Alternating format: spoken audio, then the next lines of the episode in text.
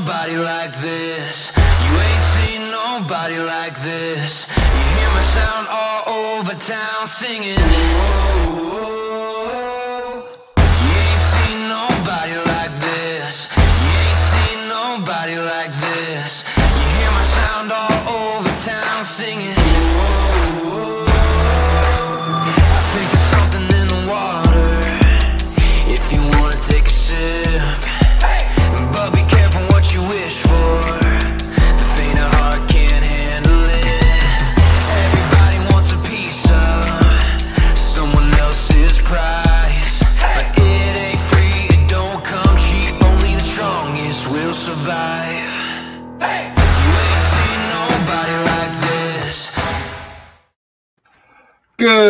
Evening and welcome to uh, San Antonio Soccer Roundtable, the high school edition. Uh, joining me uh, tonight is Rafa. Um, and uh, what kind of a kit is that? I thought we're uh, a a black kit. It's an Ala Madrid kit. So I know it's the high school show, um, but we have to start out with this. Your thoughts on the kit, uh, the bat, uh, black on black, I believe is what they're calling it here, and then the uh, infamous, you know, back with the numbers and name, also in black. Um, I'm pretty sure if you follow me, you know my uh, my views on it. But uh, your thoughts? um, I guess we're gonna have to play Back in Black from ACDC when we come out. It, they, that's what they should have played with in, in their video coming out, but you know, that's through their hair.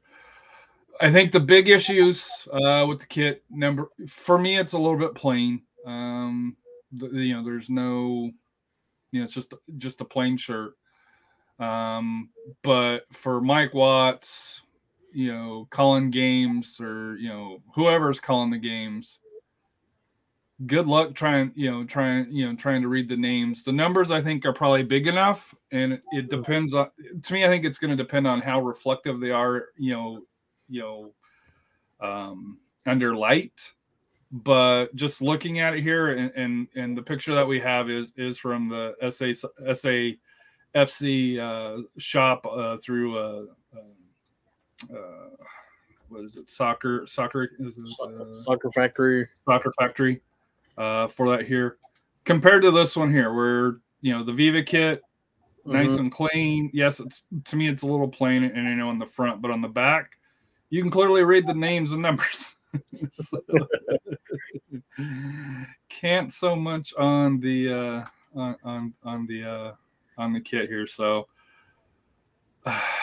it was going to be hard going from the the the the, the checkers. I just I just think for this one here, I like the idea. I just, you know, to me, if you had outlined the the outlined it in white or and especially if you put uh the puma in there with, with us being Las Gatos Blancos, you know, Mhm. made it a white white puma or you know the you know just outlined the the black writing with white or you know silver if you wanted to go because there is a touch of silver with the badge Yeah. have that silver go around um, the names, you know, that would have highlighted it a little bit better. But hindsight's twenty twenty. Um, there is some discussion. Can uh, can uh, SAFC play in these? um, you know, It's kind of like this. You see how that Puma? yeah, something like that where it sticks out. Yeah. But then that's not black on black. So.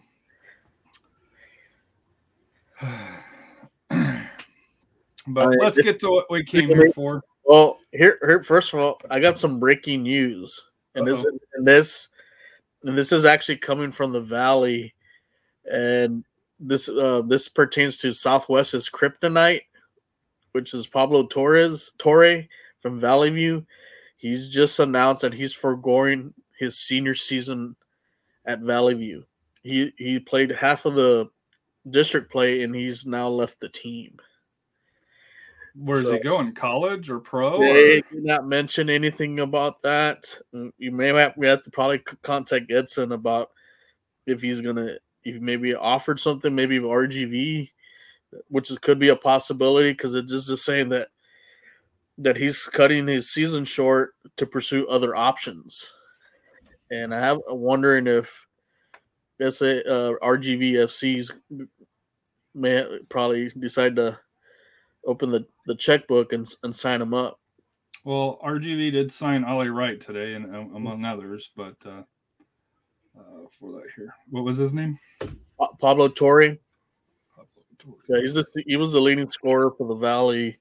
He was their top player for for Valley View. He was the one that scored those five goals on on Southwest on that playoff game last year, and he was kind of their little kryptonite. And so, yeah, this is just kind of breaking that he's cutting his season short. So I'm sure I'm sure how Southwest is going to be happy with that because that's a big loss. That's a big loss for Valley View because he because I saw them play last year. He was the only you he was the only player that could generate any offense for them. So it, there's there's some. I think the soccer do- gods might be. Uh, How big? How big a loss is that for Valley View, though? it's a big loss because all it's the whole offense runs through him. You know, he's he's. I remember watching him play against Porter. He basically saved him. Porter had, I think, was a better. I thought was a better team, but he, he's such. He's very fast. He's very lanky and you know just savvy as far as receiving the ball, and and he he just put the ball in the net. That's just how good he good of a player he is. I I know that I spoke to somebody about him, and you know they tried double teaming him, and they just still couldn't stop him. So I, I'm just I'm wondering if he's going to cut his season short. If you know if RGVFC maybe already discussing, or you know, like I said, maybe it could be a Liga MX team that maybe reached out to him too as well. Mhm. So, so so we'll see how what what turns out of that. So I'm sure I'm sure there's gonna be some happy happy teams about that in the playoff in five A. So so just little breaking news on that. So that is that is big news. So tonight we did plan on doing the Rafa, you know, Power 15 uh, for both the boys and girls um, again, and then going over the TAPPS playoff bracket. Um, unfortunately, um, TAPPS has not updated their playoff bracket, and I don't want to make assumptions on which teams are in at what seed along those lines here. Just you know, with with the TAPPS, um, Tap standings, they're so they're they're on par with the UIL ones, but it's not something that I you know I can say 100% accuracy saying hey you know team A is is playing team B uh, to be able to go through um, uh, you know f- uh, for that here. So um, for that here, uh, Matt uh, with a PSG or Q. Or K. I don't, I don't think he's going to PSG. Barcelona, come on. uh, no, it's these guys here. Go to Newcastle, my friend. You get playing time. Uh, so let's get started with the with the uh, the the brackets here. As always, we start with the ladies. Um, let me make sure I got it set up here. So before we get started, I will. There were there has been some pretty major changes, especially this late in the season. I think. Mhm. Uh, one of the biggest was uh, number four uh, from the last from two weeks ago. Antonian, uh, the Apache Lady Apaches, unfortunately dropped all the way out. Uh, Madison and Davenport. Uh, your thoughts? You know, I guess especially from Antonian dropping, you know, basically from the top half or top third of the bracket to completely out of the bracket.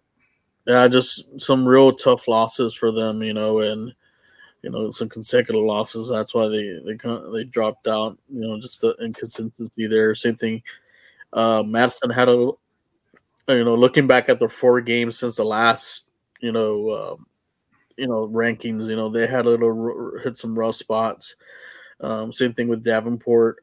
Uh, even though Davenport got did get a win last night, so you know, like I said, there's there's they're within range, as you can say, to possibly get back in. You know, depending on the on the season, you know how things go here further out. So, and then there was other, you know, there was some of the top teams, you know, uh, had some ties. You know, so they may have got knocked down a bit, or Miranda State remained the same. Um, there was one time I was a little surprised that I expected them to win, and but they ended up getting tied. So that knocked them just a little bit, but not too much. So, and so we'll, we'll discuss about that once we show the rankings. So, any outside of the drops here, any any you know, well let let's let's before we get to the rankings here. Mm-hmm. W- where were you this week here? Uh, I know yesterday you were in the sun. Uh, you know, before it got chilly here in San Antonio. So, uh, where has Rafa been this past week? Well, yeah, last night I was at Somerset Stadium for the the boys District 27 4A game between the La Vernia Bears and the Somerset Bulldogs. So first time ever going to Somerset as far as their stadium. It's nice, nice, nice little little stadium for you know for them and good turnout. A lot, lot of lot of La Vernia people were there and it was a great game. Um, uh, Somerset struck early, and but then La Vernia kind of it was a wake up call for them, and they turned it up after that. And uh, I was surprised, really impressed, surprised and impressed by how good La Vernia was. And they took a two-one lead at the half, and then that second half, I think having the win in your back also kind of helped out a, bit, a little bit, but they just they just turned it up another level and they just blitzkrieg uh, the Somerset defense and the score could have been a lot higher. Uh, so end up, they end up winning six to one. Um, one of the players, number eleven, he's only a sophomore, had a hat trick. He could have had at least another two, three goals. You know, he, he missed one, some uh, over the bar, run to the to the side, but he had on his third goal to get the hat trick. He had a beautiful header, you know, from a from a corner kick. So so be on the lookout for them because they. I think I had a little talk with him, with the coach from La Vernia. Hopefully, we'll have him next next week on our show, and uh, he's got a lot to say about about his team. But just look out for them in the playoffs. I, I think they may surprise some teams. They're very young, a lot of sophomores and freshmen. I think only had like two seniors on the squad. Um, so this could be a team that's going to be a force to be reckoned with them for the next few years, and I, I think they can may go toe to toe with with Boerne. You know, I think they have the talent, they have the speed, and they're very they have a lot of endurance as well. And so look out look out for La Vernia. Hopefully, like I said, I know the coach says they're looking to see if they can improve on making the playoffs, you know, deeper in the playoffs. And the, another game I went a lot the week before was that Reagan and Lee game, and you know that, that game, everybody was ready for that game, and you know, Reagan took it to him uh, with, yeah. with a 4 win. Yeah. Yeah. Reagan really, like I said, the last two games I've seen them play, they've, like against Johnson and them, they really took it to them. Um, they have a suffocating press, pressing offense. They just do not allow you to get you set up, play from the back, and get you up in the attack and so forth. And so they, like I said, they they just took it to Lee, and you know Lee was had a couple opportunities, but they were just out of sync. They just couldn't really get into a rhythm. Uh, a couple mistakes.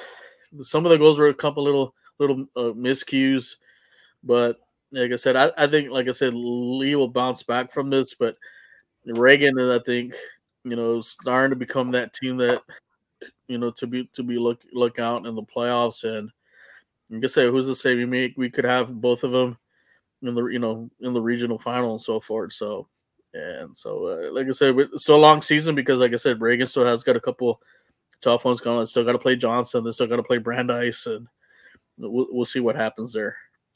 So starting out with the ladies, we talked about who's not in. So let's uh, see who possibly replaced them and, and how it sh- how it shakes out here. So uh, starting out at uh, number 15, uh, a new team, uh, Uvalde. Uh, the record's 10 2 and 1 so far on the year. The Any thoughts on Uvalde? I know they're probably on the outer limits of, of what we cover, but uh, when you look at, at, the standings, they have been impressive and, and, and have been on quite a roll.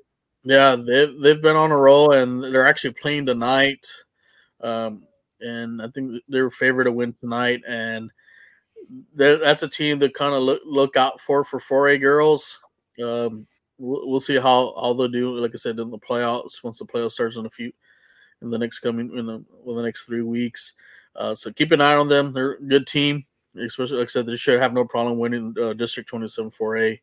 Uh, I think they, they'll have. I think once they win this one, they should have it in the bag. So moving to number uh, 14 is San Antonio Christian, 15 and 5. They weren't rated.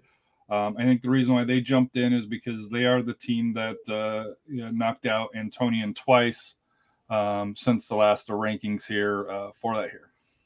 Yeah, they've actually gone into like a on a win streak at, at, at the expense of Antonian, so they were able to crack into the top 15. Uh, keep an eye on them in the playoffs. Like I said, we'll figure out. Hopefully, once TAPPS decides to put their, their brackets up, who they're going to face, and like I said, hopefully they'll they can make a deep run and hopefully bring a bring a championship. You know, so you know, don't sleep on, on them, and we'll, we'll see what they have coming up. You know, for them for the for the playoffs. Number 13, uh, Boerne. Uh, last week or last two weeks ago, they were 14th. So, you know, 10, 3, and 4. Um, so they, you know, they dropped one spot, uh, you know, and, and we'll talk about who, who grabbed their spot here in a minute. Uh, but your thoughts on the Greyhounds? Um, they're I know they they had some bumps on the road, but they're now they're a little on a winning streak now, so that, that's why I have them at 13. Um, like I said, they're hopefully they can still continue. Like I said, they're looking to see that hopefully they can still contend in the for that um district championship. I know I think Wimberley I think was on top of the of the of the standings, and Mhm. I think they're going to meet with them pretty soon. I think they'll start round two of their district play. I think either this Friday or the, or next week. So uh, don't sleep on them. Like I said, you know they were the, one of the favorites last year. I, I still think they're one of the favorites. I think probably this right now is, a, is the best time to start getting hot, and they're s- starting to show that right now. Uh, next up at the Jefferson Mustangs. Uh, they were not ranked. Um, they're 13 and 4 on the season, coming in at 12. So uh, they come in and jump ahead of Boerne. So your thoughts on the, the on Jefferson soccer? Well, Jefferson, like I said, they've been consistent. They're in first place. They had a big win over Edison to take the, you know, basically it was the, the top two teams in that district. So they won that game. So they're certainly comfortably right now in first place. Um, I think they meet again at the end of the season. So who's to say, you know, Edison could come back and try to sneak on them and try to get a split of the district title. But I think I think Jefferson's looking to kind of a little redemption because they got they were in the same position last year. They took care of business in district, but they got, got knocked off in the first round. So they're hoping to see they can get into the you know win the playoff game and go into the second and possibly even the third round as well. So moving on up, we're gonna go to Taft, uh, the lady, uh, the lady Raiders. Uh, so far, 10, 3, and 4 uh, on the year. They were 15th uh, last uh, last on the Power 15 here, but they have moved up. And I want to say they t- had a tied or they played a team very competitive. They they had a tie with Harlan last night, which uh, kudos to Harlan because they're they're they're in the fourth place spot in their district for 29 6A. Taft is within striking distance of you know with with with Brennan and O'Connor. Is basically the same situation from last year. You know, it came down to the last few games, but that's that's a little minor setback getting that tie with Harlan. It, it's a good it's good for Harlan because they get points to keep that that fourth place spot. You know, in the in the in the in the playoff run, which I think right now, if the playoffs would start today, they would play. Actually, will play my alma mater, but I actually would favor Harlan over them. I think Harlan's a little bit battle, tested, so.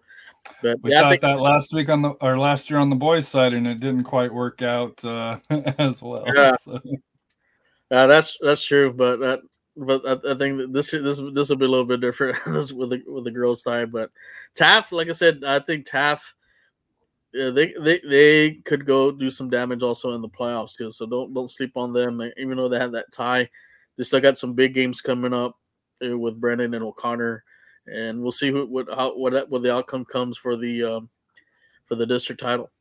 Yeah, so looking at the uh, mysanantonio.com, um, you know, right now, District uh, 29 6A, uh, Brennan um, 14 1 and 2, 9 0 and 1 in District. Uh, O'Connor 9 0 and 2, so two ties. Uh, played one more match, but a tie. Third would be Taft at 8 1 and 2 uh, for that here. And then the fourth that you're talking about, um, I think when we did the standings last time here, it was kind of a three team race. Yeah. Now it's kind of settled down to where it is going to be between Harlan and Stevens. Harlan's at five, four, and two.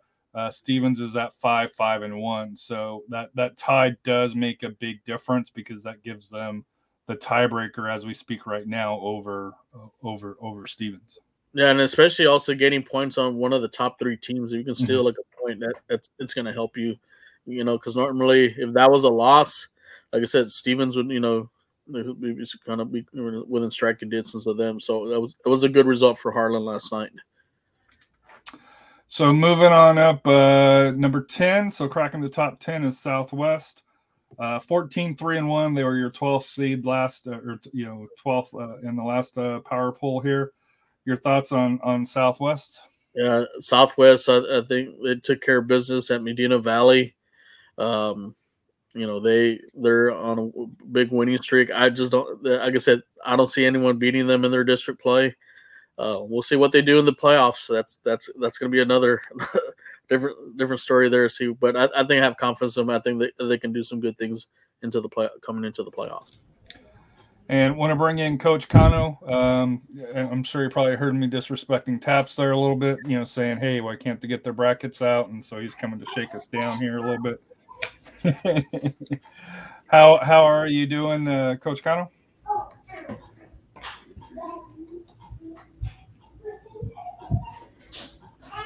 Well, uh, Coach Cano gets gets uh, set up here. Um, uh, Lori Lee, one of the uh, uh, who who has been on the show here before, um, one of the Harlan coaches said that Harlan has beaten Stevens twice.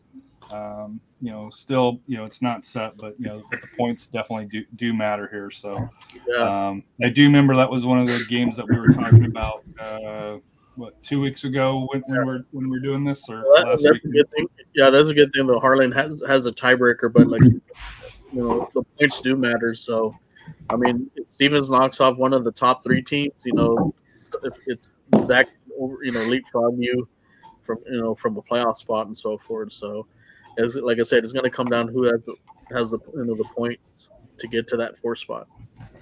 Gentlemen, can you guys hear me? Yes, We're we can hear you. Uh, All right. I am. Uh, I am back in black. All right. Sorry about that.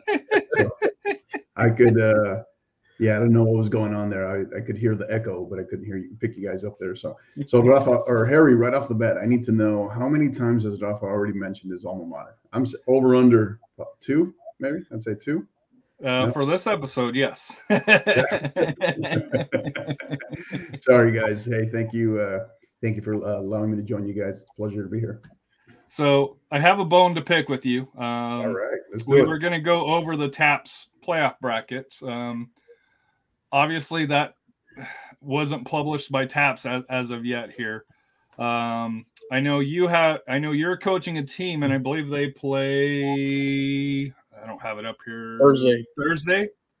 Uh, Thursday Tomorrow. night. Uh, if you want to kind of highlight uh, what St. Mary's Hall, who they're playing, where they're playing, and uh, if it's close, how how they can get tickets and and and all of that fun stuff. Yeah, well, uh, if you want to watch us play, you can um, either go via Greyhound, drive, or take a flight over to Houston Hobby. We'll be over out by. oh uh, wow! Yeah, we'll be we'll be making a trip out to towards NASA. We'll be uh, playing uh, Houston Houston Lutheran South Academy. Uh, they are the three seed out of out of District Five, which is the the, the Greater Houston District, and uh, yeah, we're the four seed out of our combined Austin slash San Antonio district. So it's the four from District Three versus the the three from District Five. Um, so that's a pretty good, pretty strong, solid uh, by district round matchup, and the winner winner of our match will will then turn around and face uh, in the area round on Saturday uh, versus the number one seed out of our district, out of District Three, which is uh, Austin St. Michael's, which they are the defending uh, state finalist. They lo- they lost a year ago in the final. Do you know what time that game would be at, or still to be determined? Uh, tomorrow's game is at four. Saturday's game will be will be dependent upon the winner, and obviously because St. Michael's is hosting, that's kind of that is still a, to be determined. Uh, well, Well, reason why I ask is AJ will be up, or will be up in Leander for AJ's Yeah. club game. So I was like, well, I- Yeah. hoping for if it if it is if we're if we're, we're lucky enough for it to be us, we're hoping for uh, because of a lot of school activities going along with our student athletes, where we would uh, potentially be requesting a Saturday evening game, probably maybe 7 p.m. something like that. So I do have a question, and maybe this could go either to you, Rafa, or, or, or you, Coach. Why is the playoff schedule so compact? Like it kicks off tomorrow. You have you know in the by district round, and, and depending on which you know, you know there, there's quite a few byes in there. But then the areas on the 26th. Then March 1st is the regional. Um, so by the time within a week, you're going to basically have played three rounds of the playoffs and then you know of course the semifinals is march 5th and then the finals march 8th why is it so compact it, it just number one you know for player safety but number two you know especially if you're going from houston to austin to possibly Mhm. back to houston that's a, that's a lot of travel in, in a short period of time where you know is, is there a reason why they have to have it done by by March? I guess. Uh, yeah, I think that's my response. Yeah. yeah i don't you know I, I- this gets posed this question gets posed every year number of number of factors i don't know if there's a single reason uh, but maybe a just a culmination of a lot of little things i think for one unlike uh, unlike uil you're dealing with schools that are still smaller numbers right on, on the tap side private school side so one thing that gets mentioned quite a bit is so you have um, you have the overlap period right now from winter sports i.e., basketball and soccer, and then with all the spring sports because it's a heavy spring season period in you know in all of sports, UIL and TAPPS. So I don't know if it's also influenced by that in terms of trying to get through this as I guess as quickly as possible. Uh, because it comes right on the heels of basketball. Like the basketball state championships for TAPPS will happen, and then it's soccer right after that.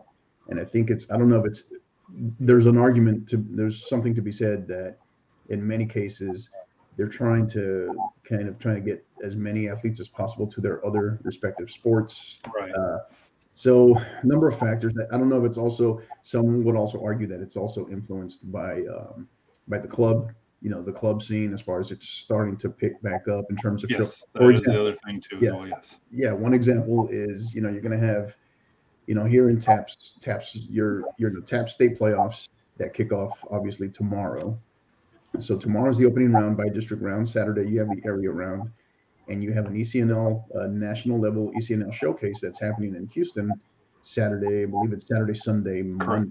So um, so that's going to play a factor. Some teams are going to feel that. And uh, so i think it, it's a number of factors. That question gets po- from the where I fully agree with you is from the uh, the player safety perspective.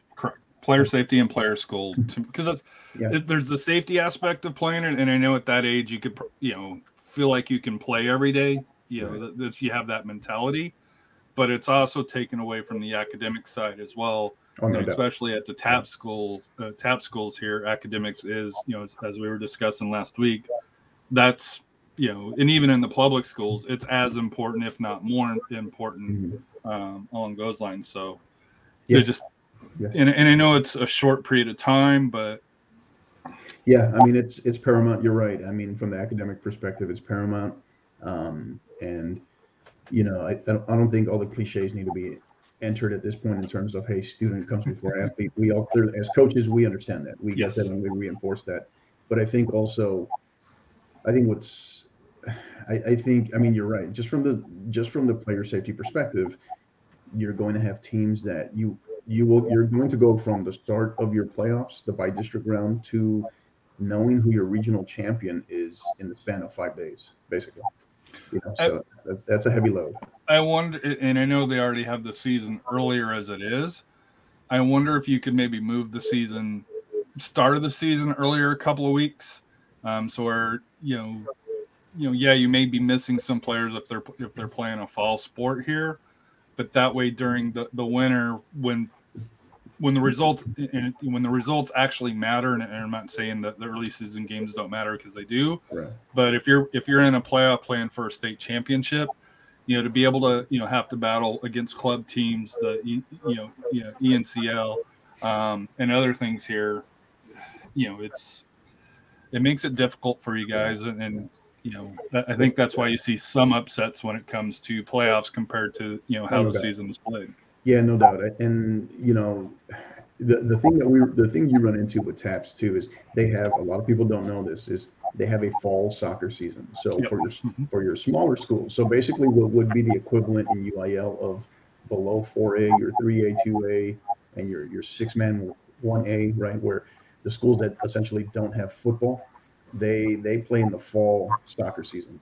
So that prevents TAPPS from being able to start earlier and then they also try to stagger it with uh, with basketball as well. So so because what they don't want are the seasons to be exact and the championships to be exact between soccer and uh, and basketball. So number of factors. I wish there was a single one that was great, uh, but I, trust me, I've when I first entered into the uh, the TAPPS world, and I think it was 2017, I think it was. I, we were all asking the same questions. Rafa, your questions that you have for Coach? Well, I think it goes back to even with the UIL. Um, they play. I remember playing on a Tuesday night, and then we had to turn around play on a Friday night for a for an area playoff game. And honestly, to me, I think what the UIL need, needs to change is have one playoff game every weekend to, get having a recovery time for the players, and especially especially with some of the teams, especially out west, when they have to really. I know, like some like what Coach came out from El Paso. You know, they play you know within that first round, but that second round game, you got to go to Midland, Odessa, or or, or or Amarillo, or maybe even Dallas, and to go that you know within that time frame, it, it, it's it's it's it'll take a toll on your body. So that's maybe something they need to look at. You know, they, they have like I said during the regional final uh, tournament. You know, that's I think uh, well during the regional actually from the state tournament. There's no games prior to that until, this past year, which there was. There was a state semifinal game played on a, on a Tuesday, Monday or Tuesday. So Mhm. I think what they need to do is uh, really ex- kind of expand out the playoffs, make it once a- you know Friday Saturdays. That way, it allows teams to more pre- better prepare, but also also to recover from injuries and so forth. And I think there, there's plenty of dates to extend. You know, we can extend the state, you know, UIL state championship an extra week or two. You know, it's not going to hurt the season. It's it's just going to prolong it. It's, it's even better. You know, especially you know some teams have to miss out on games because of the crazy weather we have during January, February, which hopefully maybe the UIL kind of consider maybe moving moving like I said the start of the season to maybe February instead. You know, just to kind of weather the storm from like the from the weather mm-hmm. you know early on in January. So I, I think that's something they needs to look at and hopefully hopefully they'll look, maybe consider in the future. Yeah, and, and the UIL has UIL has looked at that before, and they're they've showed that they're willing to adjust. Um, obviously, last year was a very different year in terms of COVID, but I mean, last year was the earliest the season had ever started. I think it was this December 29th, if I'm not mistaken. So when I was still coaching in the UIL, and uh, I mean, it was it was pretty. I think a lot. There's a lot of coaches. As hard as last year was, and as difficult as last year was, this year has been feels like it's been more difficult as we try to make our way back into the routine, I guess. So, yeah, there's a lot of things. To Is it just due to the schedule congestion, still dealing with some of the COVID stuff? You know, what makes this year a little bit harder compared, you know, to the last couple of years, as an example? I think just well, it, it can also vary from coach to coach in terms of their their situation, right? But you know, from our from my perspective, I think it was you knew exactly your your you know your your guidelines and your rails and no locker rooms and you know you didn't have you didn't you weren't going to have as many players aside from the you know the occasional the injury and stuff like that but there was a lot less going on in terms of options for you know for our student athletes and then on top of whether it be you know vacations and other you know all those other little things that that were the norm obviously before. And during that at its at its peak with COVID, with COVID, you know, there was a there was just a lot of restrictions. There was a lot more limitations in terms of what uh, just what teams could do, what coaches could do, what players could do collectively and individually. So it it just made the parameters, I guess, were a little different, more established, and easier. As hard as they were, don't get me wrong, but a little bit easier to manage. Now, as we kind of try to go back to what, reality, what the, the, reality, yeah, the routine, it's a little, it's been, it's been a little different. Um, so, uh, but yeah, I think it's like I said, you poll 100 coaches, I'm sure you're going to get all kinds of different answers. But, uh, but, yeah, I think for for me personally, I think that's been my take on it. Um, from UIL's perspective, in terms of what Rafa was talking about, I think um, they're going to look at the schedule the way it is in terms of start and end time frame, no matter what. I don't think they're gonna.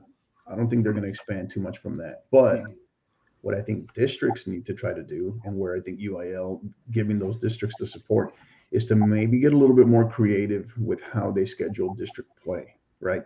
Um, not everything has to be a, a home and home per se. Uh, um, and in some of the bigger districts here, some of the six eight districts here, for example, Northside, NEISD, there there is really no home and home series, right? They're playing at your Comalanders, they're playing at your Blossoms, they're playing at Farris, they're playing, you know, right? They're playing at Gus.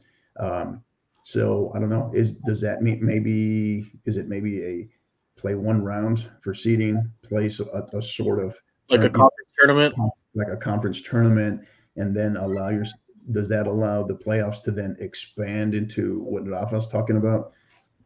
You know, so that would have to, and, it, and it's going to vary because districts are going to be different sizes, and what might work, what might work for six A may not work for five A or for four A. You know, because, right. because the districts are definitely smaller there. Yeah.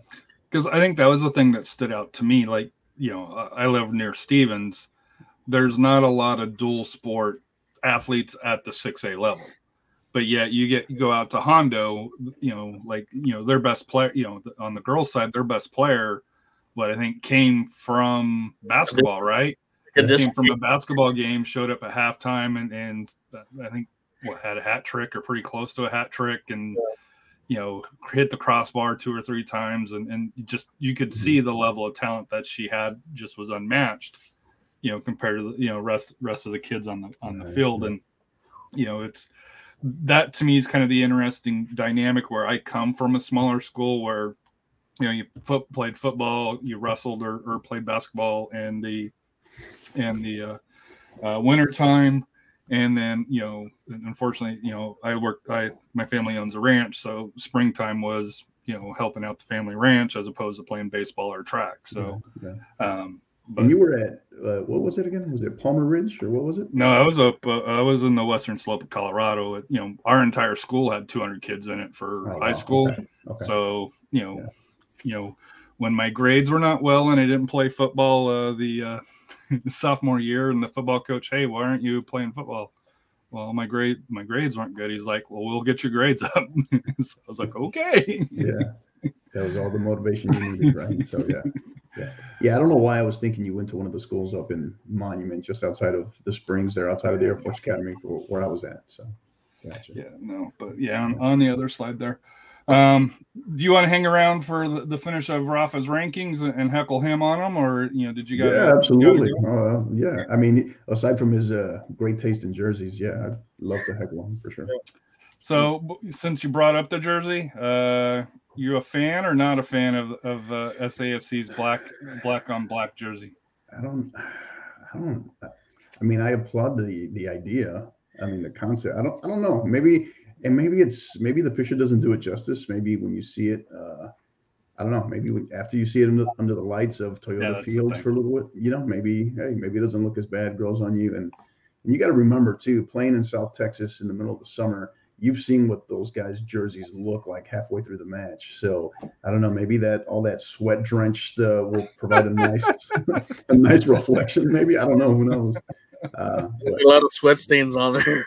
That was yeah. that was to me. Who wants to wear a black jersey in July in San Antonio? Now they are slated to play a lot more late game, like late night, the eight eight thirty Eight games. o'clock, yes. Yeah, yeah, Yes. yeah. So, But still, it's maybe that was a, maybe that was a factor. I guess I don't know. and I can t- I can tell you this: if if I'm a you know let's say Phoenix Rising, um, and I'm saying, hey, can you know can we play our you know can you play in in, in the black kit while you know they, they play in in their uh, you In know, the their, their away kit and you know for you know for the hero. I could see that happening. Uh, I really RGB wanted- could yeah. possibly be doing that because there is a six Yeah. o'clock game early in the year, uh, early in March, a six o'clock, a six p.m. game. So, Yeah, and depending on, uh, humidity, unless the humidity's down there yeah. by that time. I don't know. I really, I'm really digging their kind, their uh, what do we call it? Tablecloth, checkerboard, Croatia. You know, the concept. checkered kit, yeah, I- Yeah, I mean, I'm, I wanted, I wanted them to just kind of keep, change To it keep up. that variation identity. Or, yeah, but keep that. I really dug that. I really dig that. So, I don't know. Maybe that's just me, but um, Honestly, honestly, I thought they were going to go to more because they see Milan has Puma. I thought they were going to go that route. Some of their, I think, I think their jer- their third jersey is kind of like all black. It's similar to to that. yeah, Did I? I believe. All right, so we're gonna move on. Number ten was Southwest. Uh, did we we touched base on Southwest, right? I believe we did. Uh, number nine, Alamo Heights. Uh, they were ranked ninth uh, on your last power rankings, 11, 2, and three. That that they had a good week, but they did have a tie yesterday. Although um, I know a game that me and Coach Cano went actually ear- early in the year when they played Buda, Buda Johnson. That, that was a heck of a game because there was some nice goals scored, especially on the Johnson side.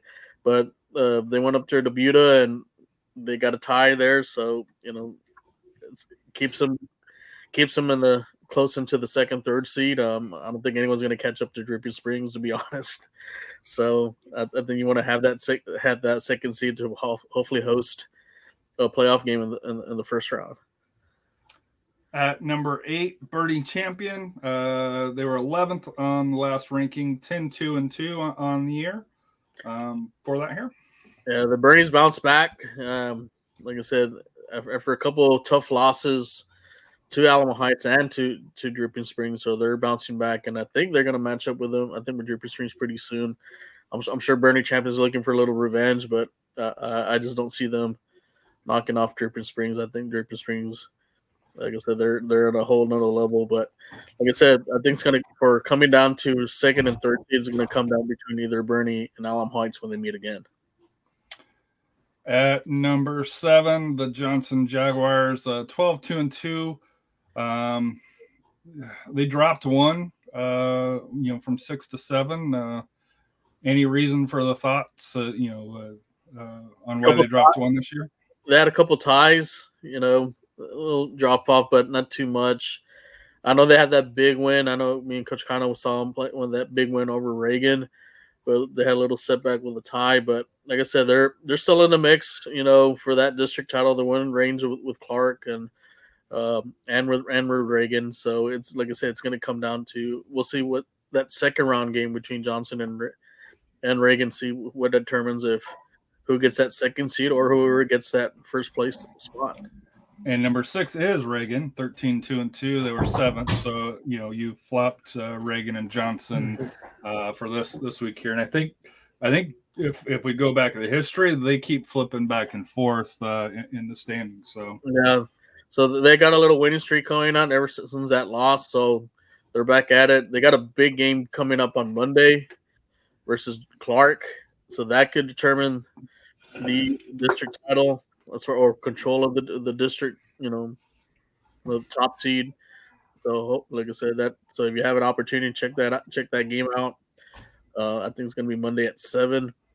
So like I said, if Reagan can you know knock off Clark, so they'll be, they can take over first place for for twenty. Uh, I'm trying to get my number like uh, 28. 28, 28 Six- six, uh, yeah. Did that get changed from? It ended up on a Monday. Yeah, it's on a Monday. Is it okay? Hmm. Yeah, that should be a dynamite matchup. speaking of Clark, uh, you have them at number five, which is where they were last week as well.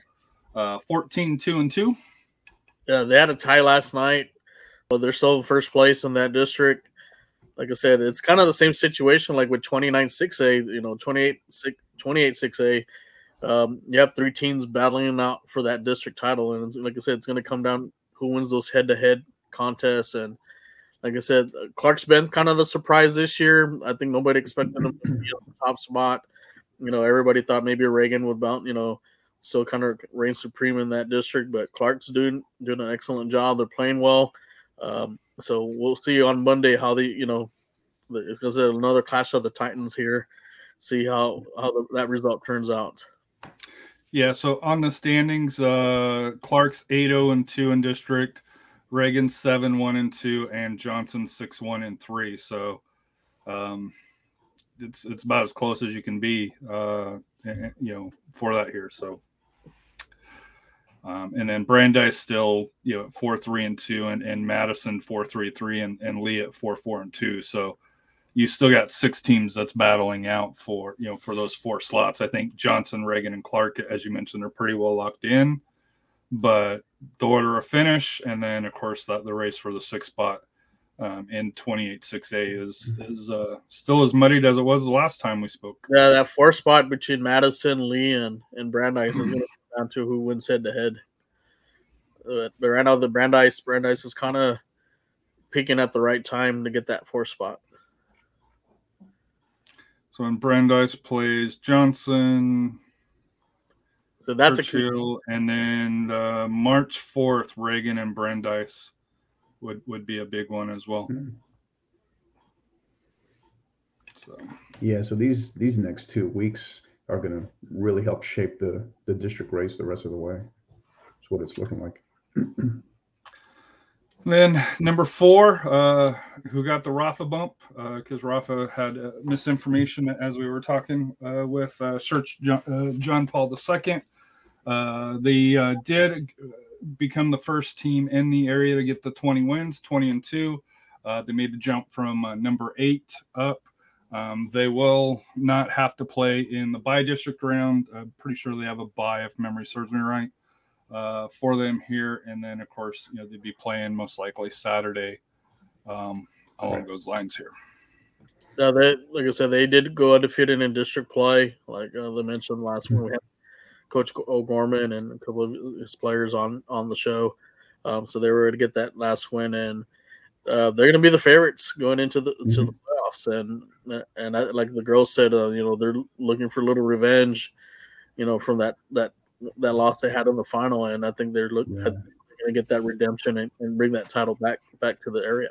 Yeah, yeah, they're the real deal. Having played them this year. Yeah, you played them um, early. I was going to ask you about that. Uh, yeah, yeah. Now had we been playing a 60 minute game instead of an 80 minute game, we would have gone, we would have done great with them. But uh, it was 80 minutes that day. So uh, now they're, you should fully expect to see them in, uh, I know, I know Coach O'Gorman isn't going to say it's all set for them, but they should definitely be uh, expecting to play in Round Rock in the, in the final. Moving on to the top three. Uh, number three same as last uh, last uh, uh one here. O'Connor, 15, 1 and 2. Yeah, O'Connor's been, like I said, they've been head to head with us, you know, in, in their district race, like I said, with, with Taft and also with, with Brennan. And uh, I know they're going to have a matchup pretty soon. And that could, like I said, that could determine the district championship. You know, uh, I think the last time they faced each other, they had a tie. So whoever can whoever wins that game is gonna probably end up winning the district title, getting that number one seed, and play the fourth team uh, out from the Laredo area.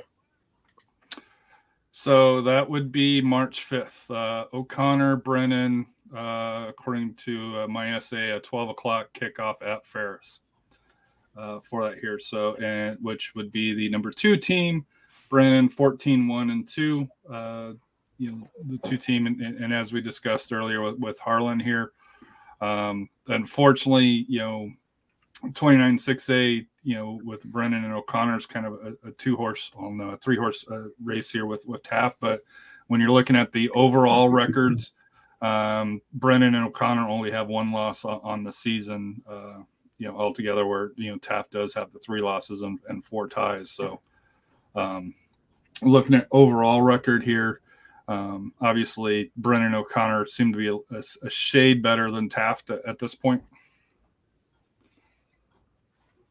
Yeah, like I said, that Brennan's been very consistent this year.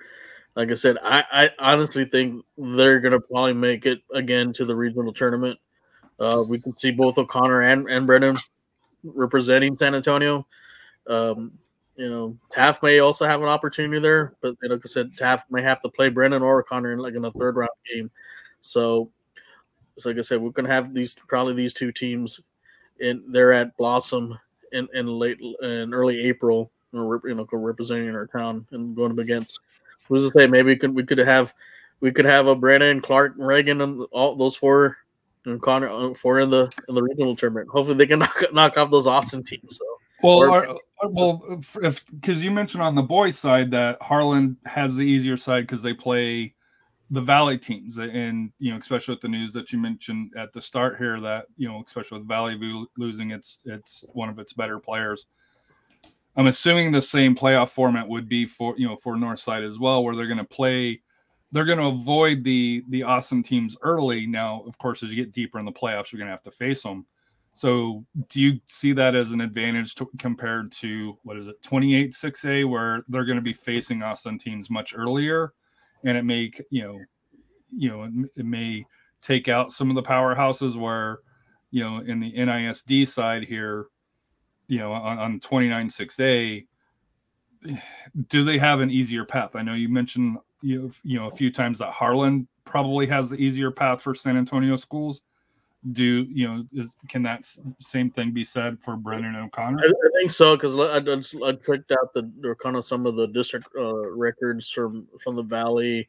Like I said, that first round that's going to be against the Laredo schools, and and I just don't see any of the Laredo schools beating any of the Northside teams, you know, and and then se- second round, you know, they should take care of business as well. Um, third round, like I said, you know, we may have a Taft play against O'Connor or Brennan, you know, depending on uh, what the seeding, and so we could have those three of those two teams, you know, into the into that regional semifinal round. And and then the thing, one of the thing is O'Connor and Brennan have played a lot tougher schedule this year. I think mm-hmm. I think that's something they realized last year that you know being when they were knocked off by a couple Austin teams, they could say, hey, you know, we got to play these teams just you know in the pre you know the pre district season and just to just in case we do face them again, you know we know what you know we can match up with them and so forth. So, and I think it's I think on the other end with playing against Austin teams like for example like Smithson Valley and the Reagans and, and Johnsons, they're gonna be all beat up on each other. So there could be an advantage there too. You know, you know, go, go, to some of these tough battles or go to war. You know, you do get drained out and you run into a team that's still kind of a little fresh. You know, they, they can take advantage of that. So, like I said, with all like I said, we, we're gonna like I said, it's very we have a lot of teams. Are, it's very deep here as far as the girls soccer here that that they you know we're gonna we're gonna be represented by one or two. The only thing that I'll counter on that is. Mm-hmm they may be playing, you know, the tougher teams in Austin, but the travel to get to and from there is not quite as as yeah. as difficult. And I know it, Austin traffic sucks going up 35, but it's not the same as going down to Laredo or you know RGV along those lines here. So that might be a little bit of an equalizer on there if you are happen to play away, um, happen to go down. Um, you know, because I, I know you've you've mentioned stories where playing in the valleys a different game. Uh, you know, it's a different crowd environment. You know, it's it's you know, it's it's different than playing in San Antonio. Yeah, yeah. And most of the times they'll probably play in Austin Corpus. They'll meet mm-hmm. halfway, unless unless like I said, some of these Valley teams may may take a may take a risk, flip coming home, and just to bring him down there to maybe to get to have have him travel a long way to you know kind of make make it uncomfortable for them to hopefully maybe catch him on a on a bad night and and, and win and win win a playoff game. So so that that also like I said, that's a risk, you know, that that comes into play going to that round in the playoffs. You know, and something to keep in mind too, Rafa, you hit on it is will they go back to the traditional regional tournament this year? Right. Remember they they clearly broke away from that last year. Right. So which kind of gave certain team there was an advantage for certain teams in terms of an ability to recover, right? Uh, So yeah, that's that'll be that'll be interesting to see how And that plays out this year. this year the original uh, i did look at the UIL website they are going to have the regional site so i know for Mhm. 6a is going to be at blossom and 5a is going to be in corpus at the at the multi-purpose Mhm. and the 4a is going to be in mcallen so Okay. they, i think they're going to move forward to have those regional sites The number one team uh, played a thriller last night, four three. Uh, no- you know, it's the number one Smithson Valley, sixteen and one. Uh, it's been pretty clearly your number one team all year uh, for that here, and and they got they got pushed last night. You know, I was able to watch uh, the match on on uh, the Smithson Valley YouTube uh, channel here. I forget the exact address, but if you type in Smithson Valley, I think it's Rangers Network or something along those lines here. Um, it was a back and forth game. I, I forget who they were playing, but uh, they they uh, they uh, New Braunfels, yeah, the Unicorns. Uh, they they pulled they pulled it out, and and you know we'll talk about the boys' side here, you know, in a couple of minutes here, but uh, that was the place to be last night for you know for soccer, you know, in the San Antonio area there. Yeah, Smithson Valley, you know, I know me and Coach kind of went to see them back in the scrimmage against Dripping Springs. And, and like I said, they beat Dripping Springs, even though that I know Dripping Springs was shorthanded. But you can tell by p- watching them play, they're a very complete team. And they they communicate well, they touch well, they're they're coached well too. Then, you know, they have a great staff up there. And, you know, they had a big win over Westlake in, in the pre, you know, like I said, in the Yeah. pre district season so this team's battle tested, and I, I- I think they're going to do some damage. And I, I and if they run into Lake Travis, uh, Vandegrift, uh, Round Rock, or or or McNeil, wh- whoever, they're not they're going to be ready for the task. And I think, like I said, they they can knock off anybody in Austin, and and I, I could see them literally getting into to the regional tournament in come come April. So moving to uh, the boys' side here, um, not as many changes. There was only one drop, uh, which was uh, 15th, uh, the San Antonio Christian Lions. Uh, your thoughts on the uh, SA Christian Lions dropping out? Yeah, they had a that's a good week. Um, they've lost actually four in a row. Some games against Antonian and also with uh, a resurgent uh, Central Catholic team that's finally woken up and and then don't sleep on them in the TAPPS playoffs because they're they're peaking at. I mean, to peak at, and I know they took their bumps early on in the season, but they're peaking at the right time and if there's any other TAPPS teams that are on their bracket, you probably do not want to play them. And like I said, they're very, like I said, they're very close getting to my to my top 15. And maybe if they go in couple games deep, we may- see them already crack the the top 15. So, uh, but like I said, yeah, rough rig for uh, San Antonio Christian, but we'll see what they do in the playoffs. Maybe hopefully they'll bounce back from it. So starting out, uh, replacing uh, SA Christians is Brandeis seven five and two. Uh, so your thoughts on Brandeis uh, sneaking in uh, this week into the bottom of the bracket? Well, Brandeis is milling toe to toe with Lee and Reagan. And don't sleep on this team. They they've they're they're a team they're a te- uh, team that's that's will give you problems and and like I said, I think they're gonna end up making the playoffs. I think they'll get that that fourth spot.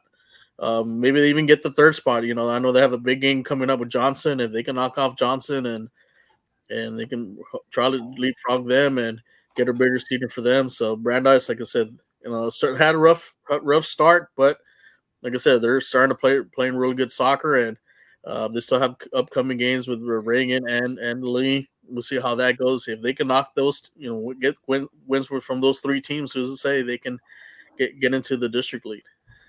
Yeah, right now, uh, Brandeis is actually already head, you know, according to MySA, six one and two in district, or Johnson seven two and one. So, um, tech, if the season ended today, based on the My San Antonio website here, uh, Brandeis would be the third seed, and Johnson would be the fourth representative uh, out of there. And then, of course, Churchill's looking in at five four and one, looking at district play. So Uh, we'll have a matchup with Johnson and Smithson, uh, Smithson Valley possibly in that first round game. Moving on, Davenport, uh, 10 3 and 2. Uh, they were the 12th team last year, so there was a little bit of uh, for here. Uh oh, Matt. Uh, should have a counter for how many times Rafa says not to sleep on a team. Matt can Matt could uh, set uh, you know the over under on that. I guess, I guess they gotta have a little shot game for that when I say that. No, no, no. we, we need to be able to finish the show, my friend. Yeah. Save that for bracketology. Save that for bracketology. Uh, the Davenport, like I said, they've they've gone the last three games. Like I said, since their last poll, they- they've gone one, one, and one. So they kind of they dropped down a little, but I, I think they, they still have a good opportunity to make get into the playoffs.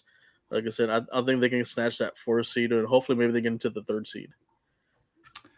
And then moving to uh, Johnson, 11, 5 and 1, number 10, um, as we talked about with Brandeis, uh, still in the race uh, for uh, uh, 28 6A here. Uh, for that here, your thoughts on the Johnson Jaguars? Yeah, last four games, um, one and one. Um, we did see them play against Reagan, and Reagan just really took them out of that game. And you know, even though they had that early lead, and uh, they just really didn't recover from, you know, they didn't recover able to muster anything up. But like I said, they I think for them, like I said, I think they learn from that. Hopefully, they make the, you know, the whatever changes they make to hopefully get it back when they do play them again you know, kind of ch- challenge Reagan and see if they can get that win, so you move up in the, the standings. And I will say this uh, Johnson plays Brandeis at Gus uh, Saturday at 2 p.m. according to my San Antonio. So that sh- that could help determine who gets that third spot, yeah, and who's going to be settling uh, for the for the for the for the fourth spot here. Uh, for that here, and then number 12, uh, which was number 11 last year, Brackenridge, the Eagles, 11 and three on the season. Yeah, Brackenridge have gone through the last four games. They've gone three and one. They did have that loss with Lanier. That was the the top two teams in that in their in their district. Um, so I, I think they'll end up probably getting that second seed. Uh, even though they'll play them again, uh, I'll give the I'm going to give the edge to Lanier. Uh, but like I said, Brackenridge should should make the playoffs no problem and be the number two seed for for the SAISD. Number 11, O'Connor, uh, 10, 3, and 2. Uh, was 13 last week, moved up uh, two spots to 11 this year, this week. Yeah, they had pretty good week. Last couple three games, they're gone two zero and one. Uh, they had a shootout last night with Marshall, which was a little surprising. They had a five five, so had ten goals in that in that game, and I think I think they were caught by surprise by Marshall, and hopefully they'll learn from that. You know, because it cost, cost them points. Kind of, you know, stay within range with Harlan. You know, they still have to play Harlan in, in, in round two. So, um, like I said, uh, O'Connor should, like I said, they'll, should make the playoffs, and we'll see how, how, how the game goes with, when they play Harlan in the, in a few weeks. Moving on to number 10, uh, Lanier. Uh, uh, they were number nine last week, 15 and 3, so they uh, slid one slot here. Yeah, Lanier, they actually, like I said, they had the big win over Brackenridge, but then uh, having a loss, which was surprising there. The loss of Burbank, and so that's why they're down down a slot. But I think, you know, because Lanier should win. Like I said, if they can take it, like I said, they still have to play Brackenridge, and um, but I think I, I'm going to give them the edge. I know I've heard they had some good things about their team, especially their forwards. Uh, they've been really dynamite. So they're, they're more likely they're going to win. I think they're going to end up winning the district title for you know for the SID, SAISD district. And I do see something on Harlan versus O'Connor on Friday, so that should be a good one there too. Yeah, you're going to be out of town, unfortunately. Uh, number nine, Cornerstone. I think you said they finished the year, uh, right? Because they're an independent squad, not in TAPPS or UIL. 13, 2, and 3. They were seated seventh the last time. Uh, at, le- at this time here, they're going to finish at nine with no further games. Here is my understanding. Is that correct? Yeah, they just finished the season. A little slip. Um, they did have a tie with uh, uh I think it was St. Stephen's from Austin. They tied 0-0. So for you know, they had a good season. They beat some good quality teams. Like I said, looking over their schedule, they had some good quality wins, and they did go to that North Texas Elite Showcase. They did well over there. You know, they had some close games as well. Um, so we'll we'll see if Cornerstone will ever get into TAPPS or or any other division. We'll see. We'll see about that. Maybe maybe hopefully someday in the future. Do you think that they could just play an independent schedule for a while, or do you think that they really need to get see if they can get back into TAPPS or UIL along those lines? Uh, I don't know. Uh, what do you think, Coach Cano? Do you think could they get back in? Because I know they weren't in the good graces with, with TAPS in Yeah. the last few years. Yeah, it's a unfortunately that's a bit of a loaded question, but yeah, it's uh that's tough. You know, they've obviously had have had definitely have had their issues with TAPPS on more than one occasion now. So trying to I don't know, my understanding is trying to get in the good graces, no idea of how, you know, it's a bit speculative, not sure if they really want to be part of TAPPS. Uh TAPPS or SPC would and I don't think the the SPC route would work for them either. So to answer your question, Harry, I know can they play an independent schedule? Kind of your your kind of almost like you're out of Bradenton, you know, your IMGs of the world, stuff like that. They could, um, but how for how long? I guess is more of the question, right? Being that they're they're kind of situated here all by themselves on an island. That that I think that's the tough one for them. So moving on to number eight, uh, Lee Volunteers, 10, 4, and 3. They were the fifth ranked team. Um, and I know probably what bumped them down was the loss to Reagan, which we, we kind of talked initially here uh, with, you know, uh, for that here. So your thoughts on Lee? Was it just the, the Reagan loss that dropped them, or is there other factors? Yeah, that that it, it was a tough loss for them. I mean, for nothing, and they, you know, just watching them, they just really couldn't get anything going, and and and but that's kudos to Reagan. You know, you they did the same game plan of what they did with Johnson. They just smothered their defense and not allowed them to really settle the ball and work from play from the back, work it up, you know, and and get you know get, and get in a rhythm and and I mean Reagan, you can call uh, basically did like a blitzkrieg. That's what you can call call that on, on their defense and but also the goals too. If you you know if everyone anybody wants to watch the video, we have it posted on our Facebook page. There were some miscues by the by the goalie and the and the and the defenders. Um, they're on the especially on like the first goal, the goalie comes out. He had a miscommunication and ends up getting headed in. Uh, there's another one that he should have goalie should have had it and it just trickled and it hits up on the side and goes in. So and then the third goal was on a free kick. Um, another miscommunication, kind of bumped into each other, and the ball just squirts in, in into the goal from the free kick. So just a little miscues there. It was just not their night, but they did get a win, uh, a tough win. Uh, they were actually down against Roosevelt last night, um, so they were able to rally to come back and get a two to one win. So I think I think Coach Rogers will get them. Uh, he'll get them ready for the playoffs. it's a little vulnerable, but I, I think if, if they can kind of you know get some you know fix some things on of its injuries, uh, if they can fix those things, like I said, they are the defending state champs until you knock them out of the playoffs. You know, Right. they're still the state champs. So you know you, you cannot sleep on them. They're still a very talented team.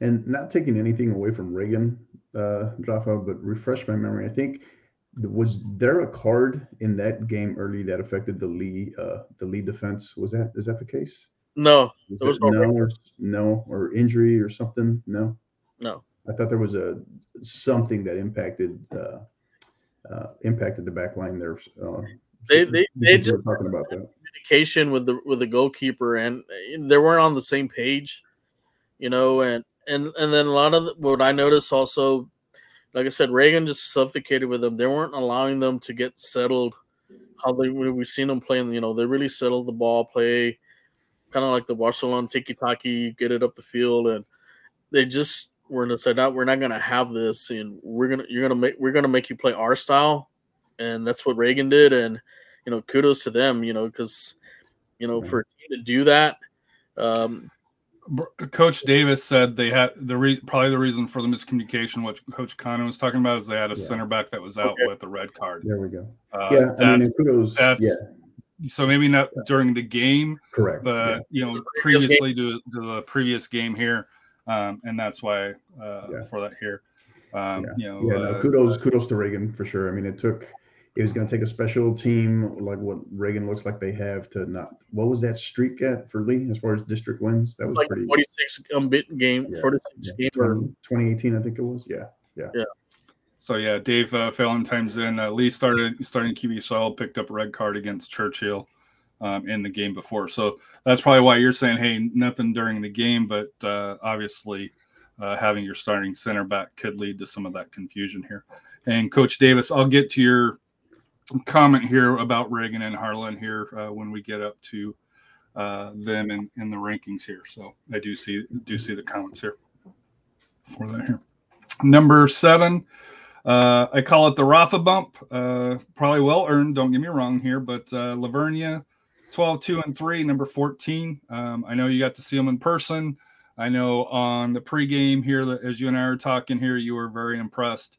Um, you know, from from how La Vernia looks here, uh, and as you mentioned here, you know, we'll hopefully have their coach on next week Yeah. uh, for that here to highlight the, the program as well. Because you know, like I said here, you were very impressed uh, with, with with the team.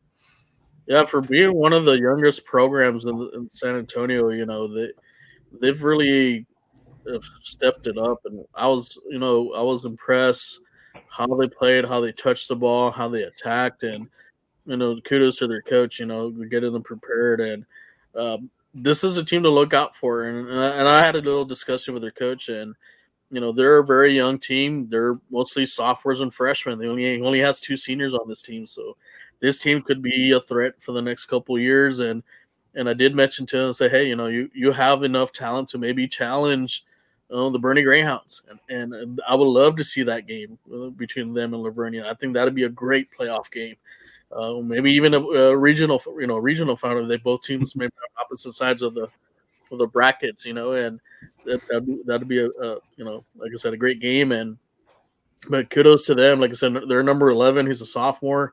Had a hat trick. Uh, he could have had three more goals. It just someone went over the bar thanks to the win. But uh, I was impressed by him. Uh, like I said, what the coach did tell me, they, they, they work really hard. They work they worked hard during the off season, and and it's starting to pay off. And so keep an eye out, keep keep an eye on the Bears because I think they may do some damage in the 4A playoffs th- this year. Just so Matt could have another drink of Big Red, would you consider them a sleeper? Uh, I was waiting for it. I was waiting for it. not a sleeper team, but no, they're, you know, you, you know, they he, coach their coach mentioned to me last year they got kind of got bounced early in the playoffs. They're making strides. This team is, like I said, for four, you know, this is one of the four year programs. I know we talk a lot about focus a lot on you know, Boerne because they are the defending state champs, but this is a team that has come really a long way, and and I've Yeah. seen the hard work starting to pay off, Yeah. and the way they're playing um, you know, I I think they can. You know, I just I would love to see that game, see what what comes out of it. But I think it'll be a very exciting game to go watch. Yeah. So And, and the things I'm hearing, yeah. but you I'm- mentioned that this year will probably be a good taste for them, but next year and, and mm-hmm. probably you know as they build up the program, next year is probably where you could really see them take Yeah. you know take that big jump, especially come playoff time because it's one thing to do it during the season, but playoff soccer with the pressure is you know is, is a different level here. Is is, is that correct? Yeah, yeah. and Yeah. I mean, I would say this too is what Rafa kind of confirmed it last night is the things I've been seeing and a lot of the things I've been hearing is they've kind of got all the right ingredients to really kind of be this is kind of how regional powers are are formed, right? How they kind of come to be. And they're and they're definitely you hit the nail on the head, Harry. They're they're kind of a bit uh, ahead of schedule. So yeah, so good things to come, I think. So Brian said, "Let's go Bears," and then Matt says, "Oh hi, oh wow, hey Brian." And then did want to uh, point out Robert's uh, saying, "Glad to see Reagan fans liking this program. Thank you from California. Thank you, Robert, for uh, tuning in from California. Uh, that's awesome to see here uh, for that here." Moving on to number six, uh, Alamo Heights. Alamo Heights is let me get back to my list. 13, 2 and 1. They were eighth last last two weeks ago when, when we did the, the power rankings here. So it's moved up a, a couple of slots. So your thoughts on the mules? uh, Mules they, they're on a winning streak, and like I said, they bounced back from that loss to Dripping Springs, and you know. We'll, we'll see when they play them in the second round of the district play, district round, or the second se- second phase of the of the district play. Um, see if they can catch them off on a good uh, night and, and give them their first loss. So, but I, I think more than likely, like I said, Dripping more, are going to win that district. but Alamo Heights, uh, it's real important getting that sec- that second seed, and that way, you know, they can kind of redeem themselves. I know last year they had a really tough loss against I think Cedar Park, Mhm. and I, I think that kind of really bit them. And I think they're on the road to hopefully get to redemption and, and maybe hope, face them again and they can get a win and and do some you know do, do some good things in the playoffs. Number five, if you are on social media for Texas high school soccer, uh, Father and Lethal, or you know, six A. Uh, what's, what's his handle here? Six A. Uh, 6A boys high school, 6A cl- and club soccer here at SA uh, underscore 28. Smithson Valley went down to New Braunfels last night uh, in, in a thrilling match here. So they were the, or they are the fifth seed here, 16 and two. So that was their second loss. They were the third, uh, third rated team uh, in your power rankings last uh, last week here. But uh, I know when I checked, uh, you know, checking, you know, checking social media, Twitter here, that was a that was a story that was Yeah, that around. The, the the alarm lights are going off. Yeah, that was the shocker of the night. Um, Smithson Valley going to to New Braunfels and going back with going back over there Spring Branch with a loss and uh, great win for New Braunfels. That keeps them keeps them in the playoff hunt. And uh, Smithson Valley had won 16 games in a row since that first loss with um with Reagan, which I see uh, Cinco Cero. Yep, Cinco Cero. Yep, for the first game. Um, but I think I think Smithson Valley will bounce back from this. I think they'll learn from this. And sometimes you, maybe a lot a loss like this will kind of wake you up a bit and, and get you re, you know refocused. And like I said, this should win the they'll still win the district title. But like I said, that you, they got to get ready for you know for the playoffs with the with district um with twenty eight six A, so they could see you know a Brandeis or a Johnson, you know, or maybe even Lee. Who, who knows? You know, and you know they can't. They're gonna have to be be ready for one of those teams in that first round. So, so but uh, like I said, they'll bounce back, and like I said, they'll, they'll end up more likely they're gonna win the district title. So I'll have a question. I'm going to go to the number four team, which is Boerne, uh, 14, two and one. There was the six team, uh, seated, or there were six last one here. Um, any thoughts on on Ole dropping Smithson Valley only one slot and, and keep you know moving Boerne up you know to, to the fourth, or you know um, you know you know what was the indicator to move Smithson Valley down two and Boerne up? Just like I said, the the it, it was a, a, a game that I think Smithson Valley was heavily favored to to win, and they did had a big win against them the first time, and you know to for them to drop this one was was was a, was a surprise, and you know, and I mean, like I mentioned, Braunfels needed it's a big win for them because it keeps them in the playoff hunt, and especially trying to move up in the in the in the in the standings, you know, and like I said, their their first round playoffs going to be with District 28 6A.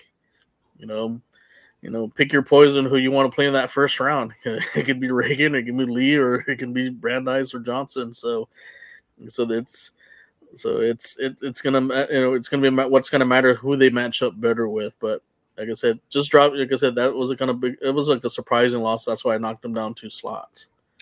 All right, so I got to interrupt here uh, for that here. RGV just released their kits here. So you got the the the plain blue one here, which is their hair. Uh, but this white kit,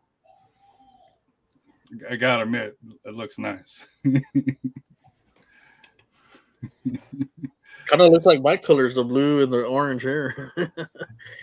So evidently, they said here RGV is the only club in the USL Championship to wear this exclusive pattern, uh, look, uh, and color combination here.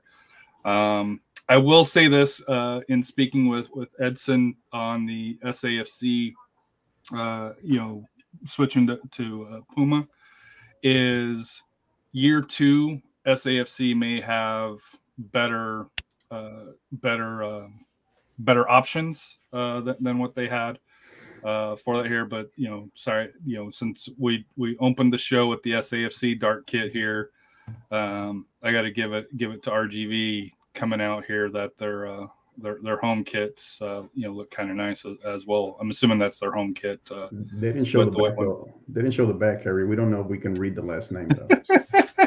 just okay, they're like they're, they're playing for the Smurfs or something, but the white, one, the white one looked nice. I like the pattern on the white one. Yeah, the white the white one with the pattern here, and as James says, you know, I like both jerseys. That's but um, that'll be the only nice things that we say about RGV on, on this program here. Outside that they did sign Ollie Wright uh, today here, so it's great to see him continuing to play uh, and, in the USL Championship.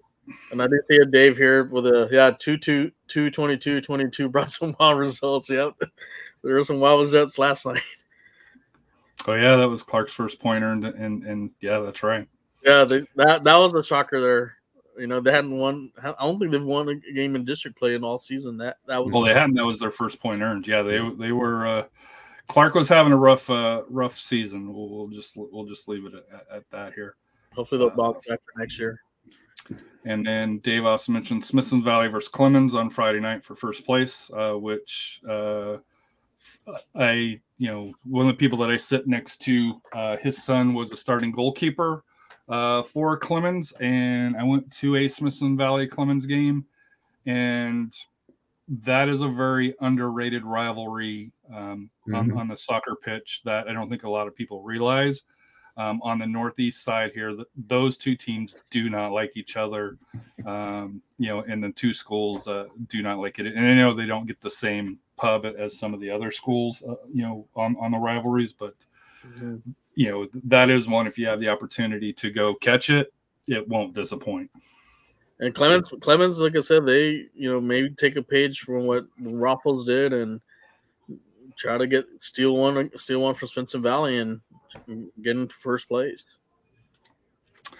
so number three uh moving up one uh reagan uh at uh, 11 2 and 2 so your thoughts on the rattlers uh, what what can you say about Reagan? They've they've, they've just turned it up to another level. I mean, they've you know two quality wins over Johnson and you know and, and Lee and and and Andy Lee's well, uh, unbeaten streak in district play.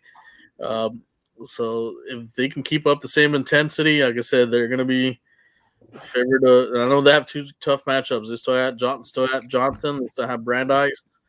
You know, uh, they'll have that rivalry game with Churchill. Can't sleep on them too. You know, they, like I said, that's a rivalry game, and you know when you're playing rivalry games, you know you're gonna you're gonna bring it. So, um, but like I said, I, I, think Reagan out of that win versus Lee, I think now they have pretty much uh, control of that district, and I think getting that one seat is really important for them, and uh, just look out for them. I think I think they match up well with some with some of those Austin teams, and we could see them going going to the regional regional tournament. They're in their home. They're in their backyard.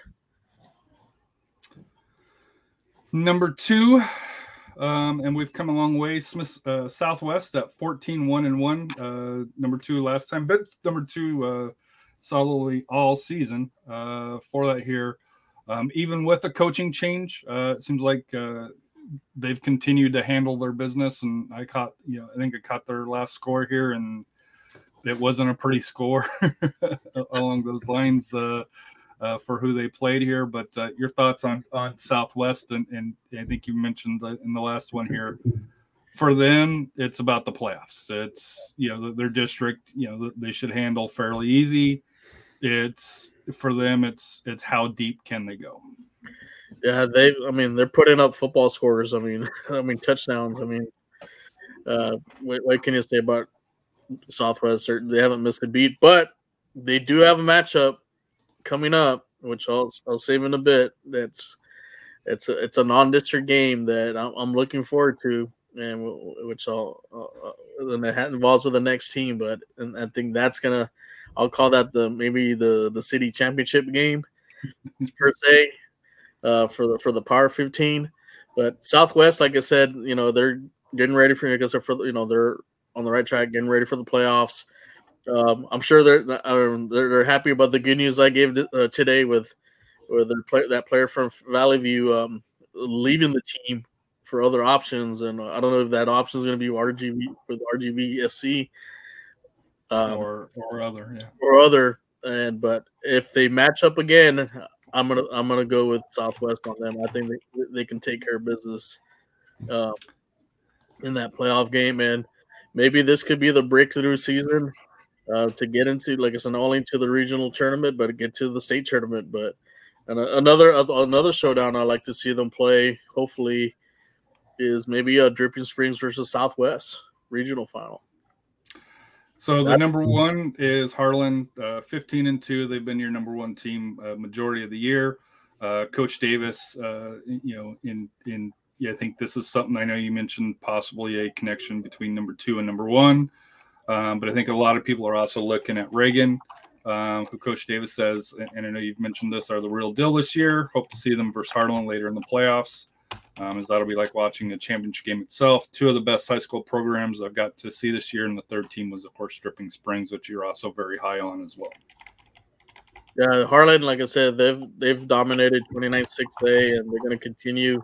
I know they got a couple, t- like I said, a tough test with O'Connor coming up, uh, but I, I, think they should they're going to take care of business going to get in the district play, and um, they should have no problem winning, getting into the first rounds. You know, you know, depending who they match up, also the Valley, because I look, I was looked at look in the Valley.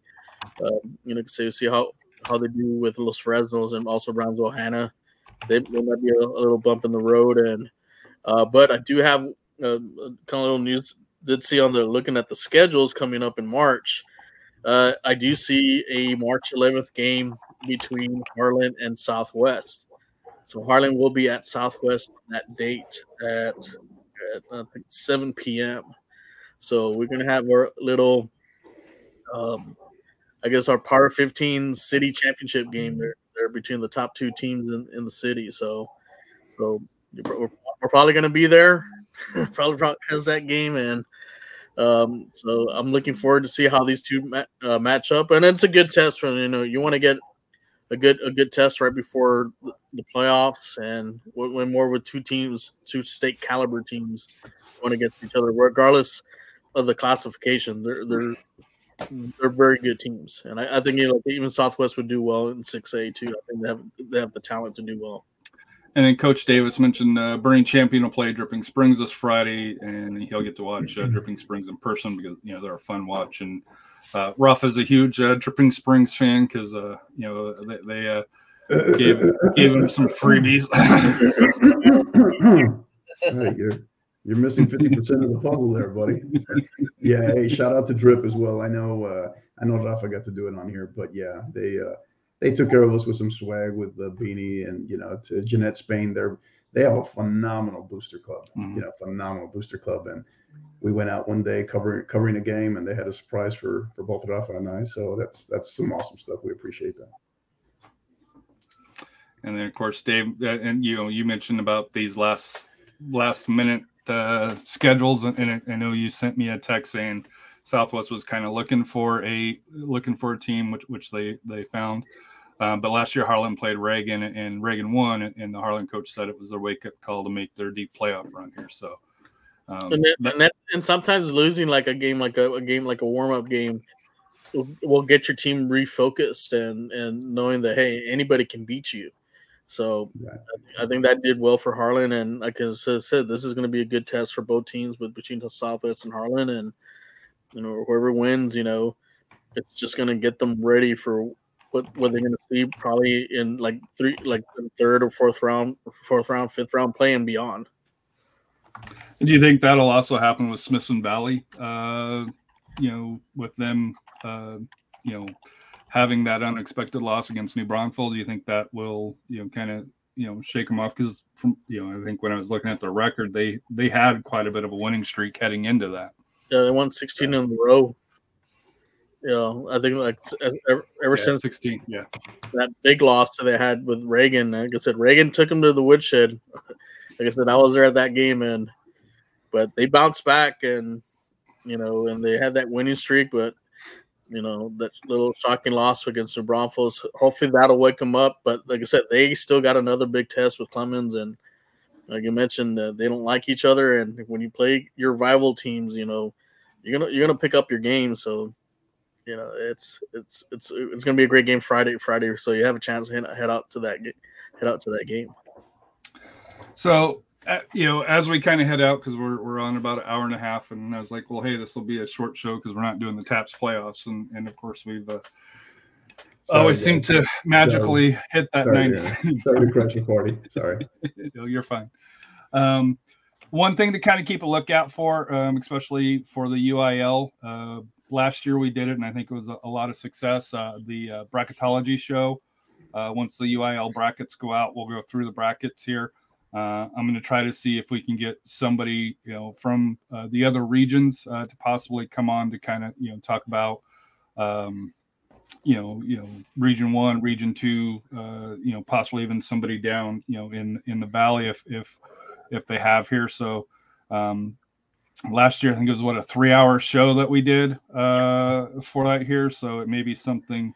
Yeah, but Uh, don't uh, don't sleep on us, Harry. I think we can do four hours this year. I think we can do Well, four. uh, if we Don't get sleep. more voices and along those lines, although I have improved the bracket here, uh, I think I found a bracket that you know instead of having to hear me type you know the results in, I can just click a radio button and and it will Nice. continue to go through. Uh, you know, I'll just have to get those set up, you know, with when, with the teams when the brackets come out. So that'll be something to keep a lookout for. Um, I'm wondering if we, you know, depending on when the brackets come out, maybe a Sunday afternoon, um, non-work day along those lines. That way, I think we ended up way late that night um, for that here, which is fine. But you know, I think if we can start a little bit earlier, uh, you know, might make the uh, the families a little bit happier. so, along those lines here. Uh, but coach, uh, it was awesome, you know, to have you back on again here. Uh, if you want to plug uh, what's coming up on the 50 50 podcast, I know you had your show, I want to say it was last night uh, that I caught it here uh, for that here. Uh, so if you want to kind of, you know, promote what you did last night or promote uh, what's coming up. Yeah, thank you guys. I uh, again, it's it, it's been a minute. I don't know when was the last time I was on. It's been a minute. I know that, but uh, awesome to be with you guys. It always goes by a lot faster. I know when uh um, when when we get together, so I'm appreciative of that. But yeah, um, you can find us on uh, we're on Twitter at 50 underscore 50 pod. You can also find us our our episodes um, on on YouTube as well Mhm. on at uh, the 50 underscore 50 podcast on Instagram as well at, at the 50 underscore 50 podcast. But uh, just had an episode last night with the new new head women's soccer coach of uh, TLU, uh, the um, coach Kerwin Johnson. Yeah, great episode, uh, great professional, great great to see him. You know, he's a he's a fellow UIW guy, so I had to give you know it was great to get him on as well. And uh, yeah, I mean we have uh, we've had a great great run of of um, of guests lately uh, good level quality coaches. You know, also recently had Lance Key on, had um, uh, Coach Marcus Wood, who's now the new head women's soccer coach at DBU at Dallas Baptist. Had Randy Waldrum on before that, uh, who's the you know, head women's soccer coach at Pitt and the uh, the uh, manager for the uh, Nigerian women's national team. So. Some uh, excited about some that are in the works, including got a couple of couple of coaches from um, major uh, D1 Power Five programs in the state of Texas that are slated to be joining us in the coming weeks. So give us a listen. We appreciate it. I know one question I've been getting a lot is the the audio portion of the podcast. We are actually in the middle of migrating that because we're no longer part of the uh, A Day in the Life uh, TV network. So we are migrating all of the audio stuff uh, going forward. So that will be coming. Uh, that will be coming in, in the next couple of weeks. Rafa, your final thoughts? Uh, any any Champions League uh, excitement for you that's coming up or that you've seen here recently? Madrid wins next in, in, in a few weeks, so, uh, so hopefully you can get get that win. But um, I did see an exciting game uh, with that with that Manu and One, Atletico. one draw, yeah. Yeah, so that was pretty good. And Also with a with a Benfica too with Ajax, Ajax with the Reggae Boy jerseys. So Th- th- they were those were nice. I- I'll, I'll I actually have one of those. so it's like one of those. I was about to say, don't you have one? Yeah, yeah. I have, yeah, Yeah. I have one, and like I said, I just got a big Benfica jersey. la- uh, I think I wore that one on the last show. Um, so yeah, I'm just looking forward to because for that, and also, um, uh, it's also an announce soon, hopefully over the weekend, where our next live stream and and and we'll be posting that pretty soon. If there's any anyone want to take a guess, guess on Twitter where, where we're heading to. But but I just want to appreciate like um uh Somerset for having us there, and also La Vernia fans too, uh, especially La Vernia's coach. I think he just sent us a message. Uh, he's wanting to come on the show. We're, we're happy to have him, like to pick his brain and see learn learn about a pro, program that we don't normally hear about, you know, and Mhm. up and comer. Just like when we went to me and Harry went to Hondo, and uh, so it's always great to learn about new new teams around the area. You know, not so first saying mostly all you know, sometimes yeah, the bigger schools do get the coverage, but yeah, you got to show some love for the little small schools, and then we are going to have some live streams. I do have a kind of a tentative schedule, so be on the lookout for that. Because like I said, look out for the little posters, and if you see us on there, see me or meet Coach Cano there, they're at the games. Come say hi, and we love. We like we like free. If you have any any scarves or anything like that for your teams, hey, we're those two. I said I don't know, get one for Harry, but like I said, I look forward. Like I said, see more great. I know there's some great games coming up. This is the kind of like the final stretch. We're gonna see who who's a contender, who's a pretender, and and I just can't wait for the bracketology. Like I said, we're you know being one of the only ones that does a live bracketology for high school soccer here in Texas is a great thing. So uh, that's Yeah. what makes us number one here for for this coverage. You know, so we're we're looking forward for that. Yeah, and, and like I said, it's a collection uh, of people that that do it. I know last year it was you know Coach Cano, Rafa, and I that, that kind of put it together. But um, you know, I think just the coverage that you know that you're seeing around not only just here in the San Antonio area, but you know over in Houston with Lethal, and, and I know we give Lethal some grief back and forth on, on some of his on some of his posts. Um, but you're starting to see a lot more coverage for high school soccer, and that's the main thing why uh, why we do this. You know, it, you know, going back to when we started, when Scott and I started, you know, SA Soccer Roundtable, it was to try to provide a voice, uh, to try to provide an outlet uh, for that here, just because you know there really wasn't anything at, at that time, you know, four years ago. So um, I'm excited to see other people that have jumped in. You know, the you know the the communication, you know high schools is, is Rafa's baby. You know, there's this, you know, I, I'm more lower league soccer. You know, Rafa's through there, and then of course, you know, uh, Royce is, I guess, our SAFC uh, analy- analytics guru. Which you know, him and, and John. If you didn't check that out with USL Tactics, that I was a f- that was a fun show. with Coach Cano, I mean, I'm appreciate with all he's done with, especially with the college recruiting. You know, gives us an insight as far as, you know, especially for, for the kids here in our area and also in the state. You know how what these high school what these college coaches are looking for as far as recruits and what needs to be done and so forth. So you know, got to uh, got to give uh, give props to Coach Cano for that. Ha- Gave ex- showing that other side of you know the high school soccer and the and that, and like I said, it's much appreciative. And I'm sure a lot of the kids are learning more about how to get into play that next level. Appreciate So, it. I got some uh, breaking got some breaking info here, Harry. oh, go ahead. The uh, that Harlan that Harlan Southwest match that you guys were referencing, Mhm. um, that has been canceled. Oh, Yeah, that has been canceled. So Way to go, Rafa. yeah, more to yeah, that just came down. I, So, I'll buy a trophy, and there goes the unofficial city championship. But oh, I guess not. And Coach Davis, uh, you know, it's I know we've had, I believe we've had you, and, and I know we've had Rick on uh, from uh, Surf Soccer Club, uh, and we had a gentleman on from SA City, um, but he's actually moved on uh, to another club here. But yeah, you know, once a year we do try to talk club soccer. Um, we try to stay out of all the politics of it, um, you know, for that here. But uh, um, it's something that me and Rafa talk quite a bit offline here i- about the club soccer scene and um, especially how um, how it impacts the teams. Um, for that, you know, for that here, you know, you can see some of the stronger teams that have affiliations, you know, with Surf, with Classic Elites, with SA City, um, with uh, what was it, BBB, uh, you know, club. I know you, your Rafa was part of Mission City, uh, you know, down on the south side here. Uh, James Hope with uh, uh, what is it? US uh, Yeah, USLA. USLA. Yeah. Uh, you know that that he does. You know that that does a lot for, um, you know, uh, you know for the city of San Antonio as well here. So. Uh, without the club soccer guys, you know that help support the high schools and vice versa.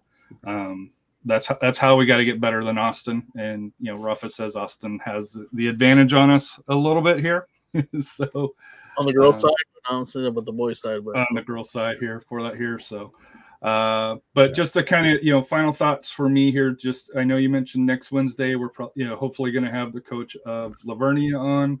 Um, on the sixth, um, we are going to have uh, Oklahoma City Energy goalkeeper uh, legend uh, Cody Lowen- Le- Cody on uh, Mr. Manbun uh, to talk about um, his career path from playing in Toyota Field.